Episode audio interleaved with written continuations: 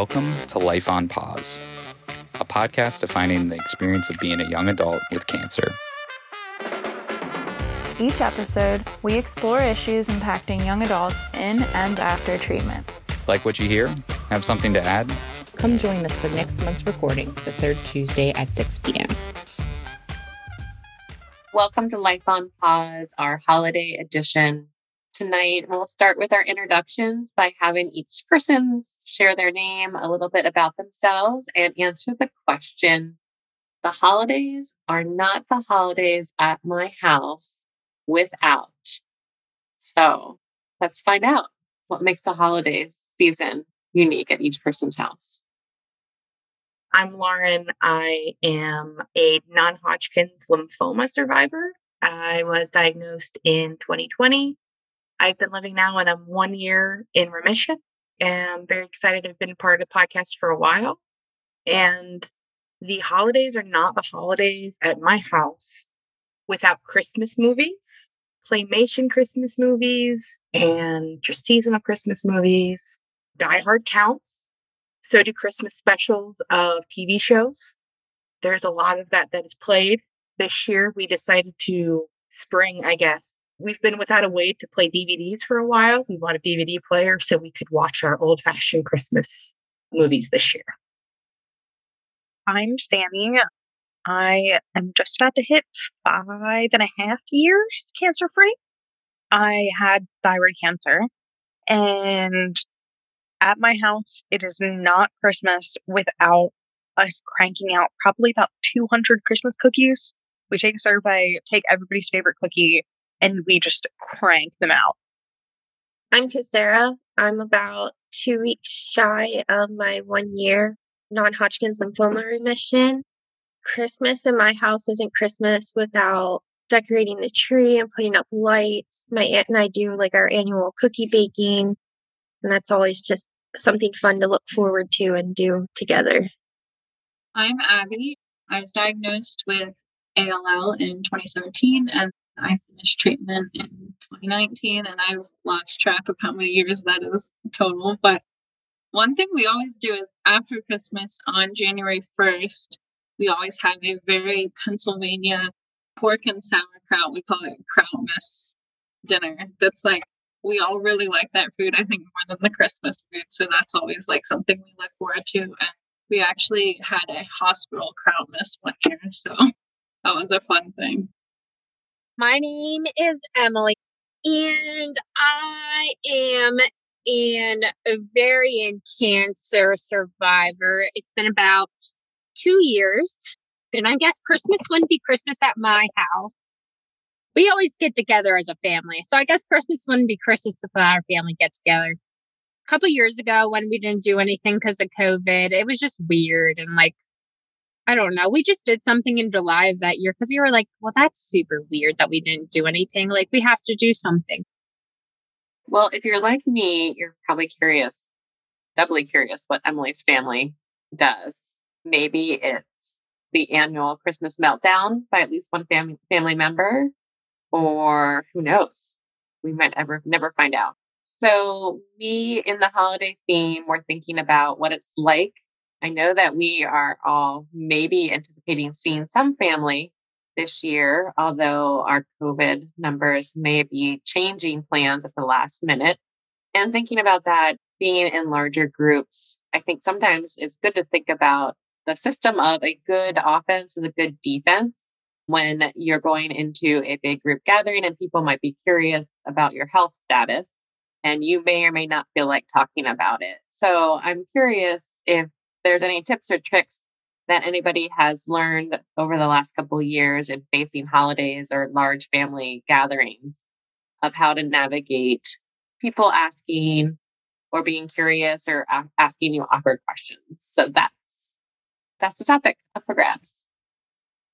So I had the kind of thing where whenever I would have good news, I would sort of disseminate the info with my family members, being like, yeah, you can ask me what's going on. And whenever I had bad news, I would take a few token family members aside and ask them to tell the rest of the family, just sort of bear the brunt for me, rather than have to go through the same unfortunate conversation again and again at relatively happy gatherings. So that was my little trick. For me, I noticed that one family member, usually on my husband's side, just because I didn't see them as frequently. My husband has a much larger family that we see around the holidays. My family is relatively small. So, for the most part, my family knows what's going on. My entire family pretty much knows what's going on. But his side of the family, what I would notice is one family member would approach me first. And then I kind of noticed the other family members starting to kind of get a little bit closer in the back, kind of trying to overhear. They didn't want to re ask me the same questions, but they would like to know the answer. So I started doing very something very similar to Sammy in that I would kind of have a token member of the family that I would tell things to, or if it was again, if it was really good news, I would say it a million times at the, a family gathering. I think Thanksgiving was very good for that this year because I was able to pretty much tell everyone it's been a year and I had had a, a scan that showed that we there's no no evidence of anything, so we're we're clear for another year. But for things that were a little bit harder, the initial diagnosis and other type of things like there were some concerns along that way were approached very gently and in smaller amounts because it was would be very difficult at a family gathering and I would feel very uncomfortable being asked at a relatively happy or festive occasion these very personal or very, very traumatic experiences that I had. I guess I'm kind of a little bit different as to I don't really discuss it. I don't know. I don't talk to people a lot.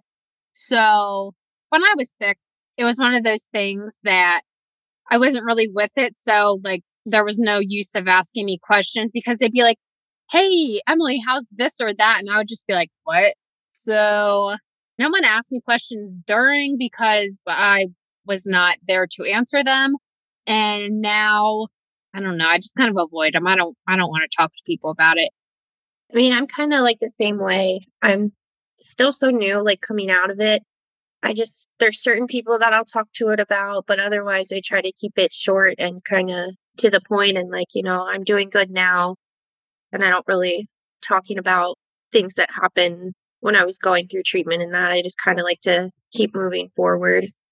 As I was thinking about this episode, I was realizing that perhaps some of the same strategies that introverts might use for a big family gathering might also apply for kind of how you want to manage, you know, how you move in a holiday space. So I was thinking about introverts, you know, maybe you have like your get out card, like okay, I I get to leave early or I can go and take a walk or even like having like a list of topics in your head that you can switch the topic to, like kind of preparing like, oh, I'm going to talk about my puppy. You know, I'm going to be like, I'm going to give a short answer, right? I'm going to be like, yeah, things are going great. Thanks for asking. Did you know I got a new puppy? I mean, I feel like some of those pre planning tips can be real lifesavers.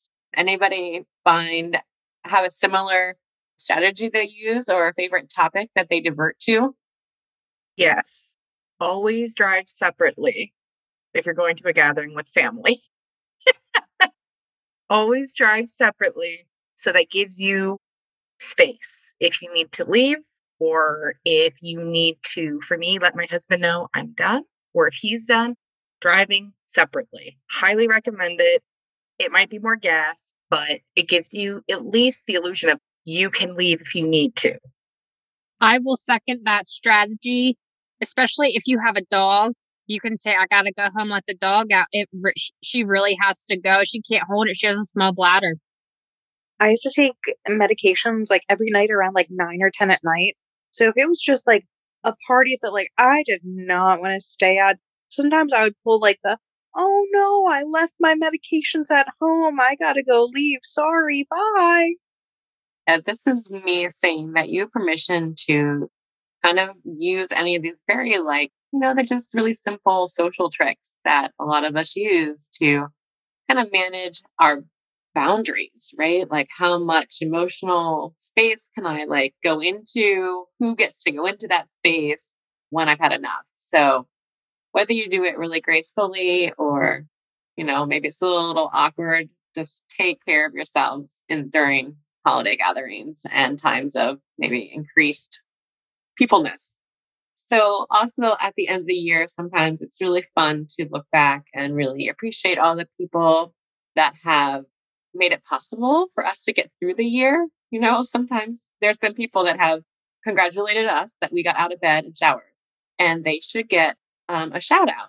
Granted, they also support us in doing much bigger things. So, this is your chance to do your little, like, you know, your Oscar speech. I'd like to thank so and so and I wouldn't have been here without blah, blah, blah. So if you feel so inspired to do your shout outs, now is your time to honor anyone that you want to shout out to.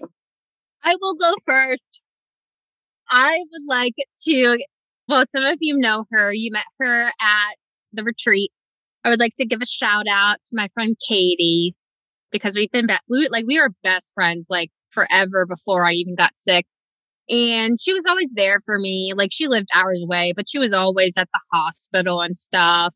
Even now, it's just one of those people like I actually will talk, like she'll bring it up. Like I don't care. Like I'll talk with her about it. And some stuff that I did, like we have inside jokes. It's just like, it's funny now. Like we can laugh about it. But she was always there for me. And I will always thank her for that. So I need to obviously thank my supportive husband who was there for every treatment every step of the way from diagnosis to remission. And it's been absolutely wonderful to have his support. I'd like to thank my cat for not treating me different after I got diagnosed and still being kind of a jerk, but also very loving and cuddling with me while I was dealing with some side effects. I also have to thank my old boss, who is now a friend of mine. We're no longer at the same place. My old, my old boss, Trish, who bought me pizza on my delivered pizza to my house during the head shaving party that I had and came to give me food during treatment that I could eat that she knew that I liked. It's very, very much appreciated. As well as my family members for being as well checking up on me and my best friend Cassie, who used to work at the hospital, who would see me when I came in and now is just a constant support.